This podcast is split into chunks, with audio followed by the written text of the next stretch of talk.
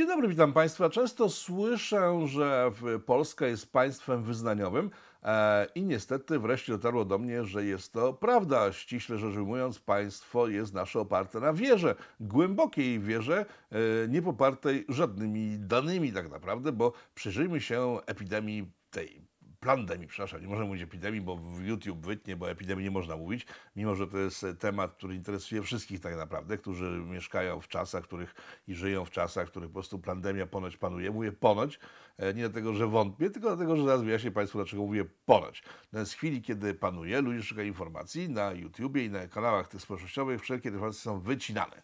Mogą być tylko informacje oficjalne. No i o tych informacjach oficjalnych chciałbym z Państwem dzisiaj porozmawiać. E, ponad tydzień temu jedna z moich córek wróciła do domu z informacją, że jej nauczycielka, z którą ma kontakt bezpośredni cały czas, bo to jest nauczanie podstawowe, e, wylądowała na kwarantannie. I jest podejrzenie, że ma koronę. Wiecie, którą koronę ma. E, Okej. No i po czym poszła następnego dnia do szkoły. Normalnie, jak gdyby nigdy nic, bo szkoła stwierdziła, że dzieci mogą dalej chodzić do szkoły, mimo że pani nauczycielka, która miała kontakt ze wszystkimi praktycznie ludźmi w szkole, e, jest zagrożona e, koroną.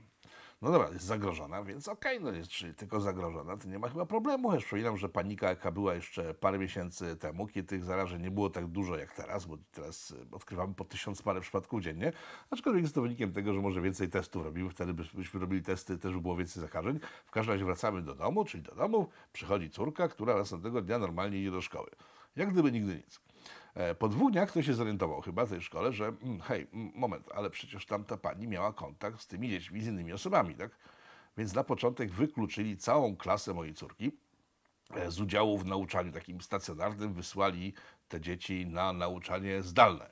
E, Ale jako, że wysłali je nagle, takim jednym strzałem, wszystkie sobie przestały przychodzić do szkoły, zapomniano małym e, takim szczególe, że te dzieci mają swoje książki w szkole e, i żeby się mogły uczyć zdalnie, muszą mieć książki takie jednak takie stacjonarne, fizyczne w ręku, żeby móc się uczyć.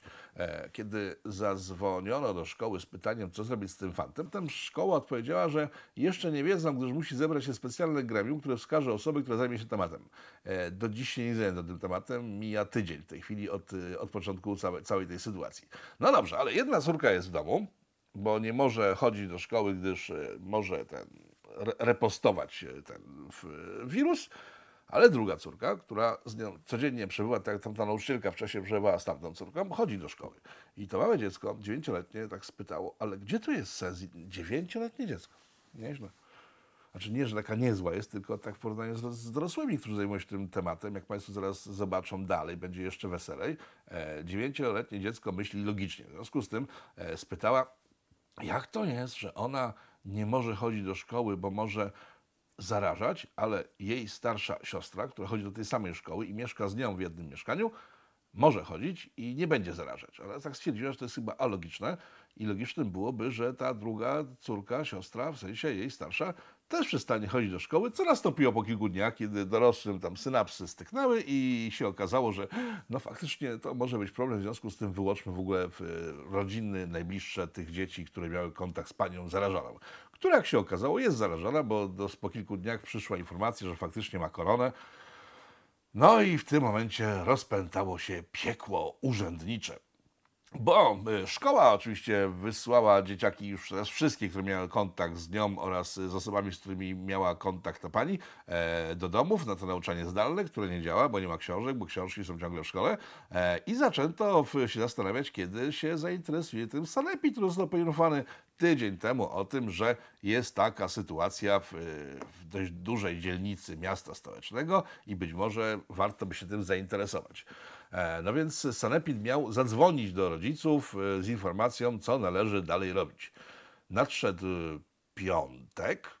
Rodzice zaniepokojeni brakiem kontaktu z Sanepidem zaczęli wyzwać do Sanepidu i tam się dowiedzieli, że już jutro, czyli w sobotę, e, odezwie się do nich specjalna osoba, która jest dedykowana do właśnie tej dzielnicy. Ona powie co, jak, kiedy, jak się zamknąć, jak się otworzyć, w sensie kiedy się otworzyć, jak się wcześniej zamknie e, i ona się zajmie tym.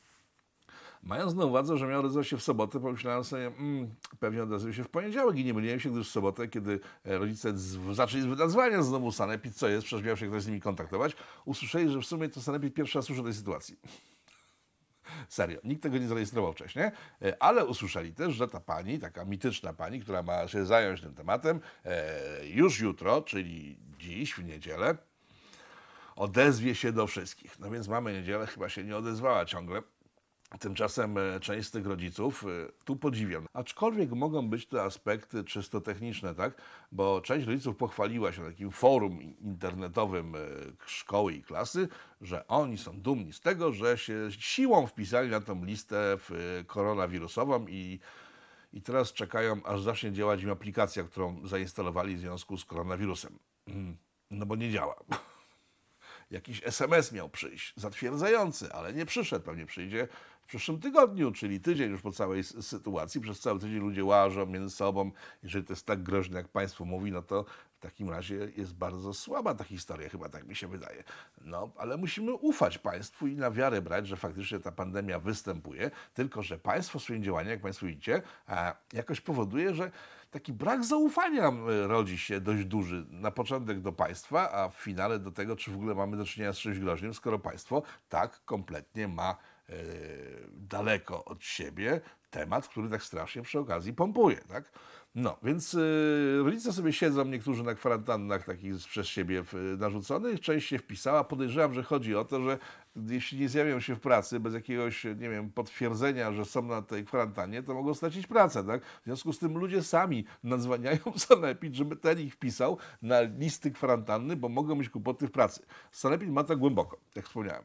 E, Sanepid y, ma to tak głęboko, że jak zacząłem grzebać przy tym temacie szerzej sobie, to znalazłem mnóstwo podobnych sytuacji. Na przykład kobieta, to jest, będzie, myślę, link pod tym, pod tym filmem do tej sytuacji, która jakoś tak się urywa nagle, ale tekst jest dość ciekawy.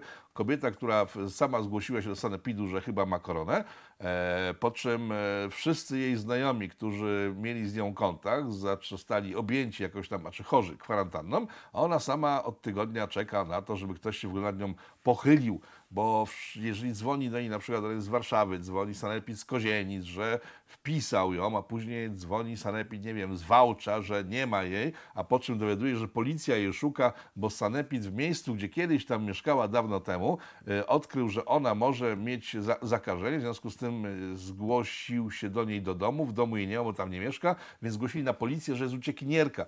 I może to się skończyć tak z taką panią, która parę dni temu chyba bezprawnik o tym pisał, od czterech miesięcy jest w areszcie w związku z tym, że policja nie znalazła jej w domu w czasie, kiedy powinna być e, na kwarantannie.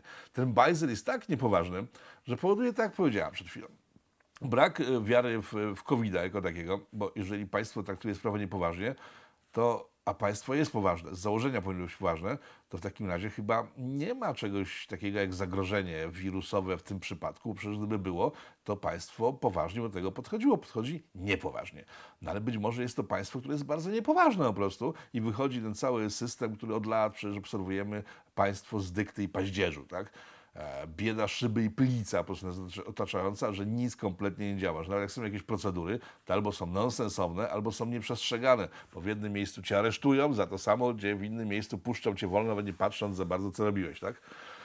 No i tak to państwo oparte na wierze w, już nawet nie w cuda, tylko w to, że to jakikolwiek ma sens, y, toczy się do przodu ku przepaści, mam wrażenie, bo jeżeli obywatele przestają wierzyć w państwo jako takie, w jego procedury, w jego urzędy, w urzędników, dla których płacą pieniądze, to to jest chyba początek końca, aczkolwiek początek końca przecież przeżywamy co jakiś czas przy okazji jakichś poważniejszych tematów. Czy to loty e, polityków gdzieś za granicę, które kończą się bardzo słabo, czy ten kolanowirus, którego jesteśmy teraz świadkami. Smutna ta konstatacja, aczkolwiek e, to, że państwo nasze jest państwem wyznaniowym, jest chyba absolutnie nie do podważenia, bo my wierzymy w to, że to się wszystko toczy ku jakiemuś celowi. Tymczasem to się chyba toczy kompletnie bez większego sensu. E, Rafał Otoka, Frąckiewicz, polityko.com dla życia stolicy. Pozdrawiam Państwa serdecznie.